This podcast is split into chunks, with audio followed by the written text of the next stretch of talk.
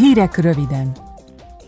A Környezetvédelmi Közegészségügyi és Élelmiszerbiztonsági Bizottság uniós szabályozással kívánja elérni, hogy a textilgyártás ne a környezet és a társadalom bizonyos rétegeinek terhére történjen.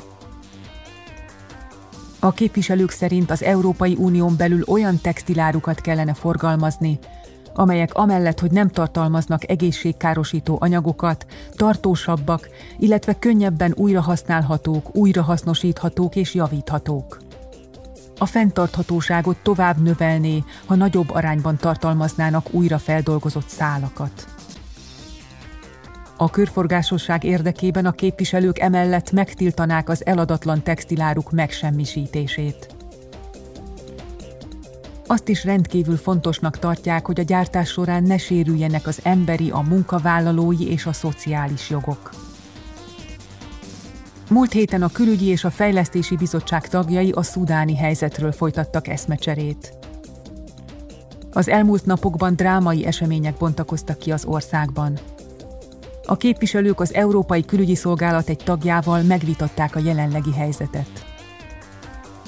A szudáni lakosság rendkívüli mértékben megszenvedi azt az erőszak hullámot, amely a szudáni fegyveres erők és a gyors reagálású támogató erők összecsapásaival vette kezdetét. Az Európai Unió az összetűzések azonnali beszüntetésére és a nemzetközi humanitárius jogtiszteletben tartására szólította fel a feleket. Holnap ünnepeljük a sajtószabadság világnapját. Az esemény alapgondolata idén az, hogy a vélemény nyilvánítás szabadsága minden emberi jog alapja. Hagyományosan ezen a napon hirdeti meg az Európai Parlament a Daphne Caruana Galizia újságírói díj pályázatát. Július végéig van lehetőség pályázatok benyújtására.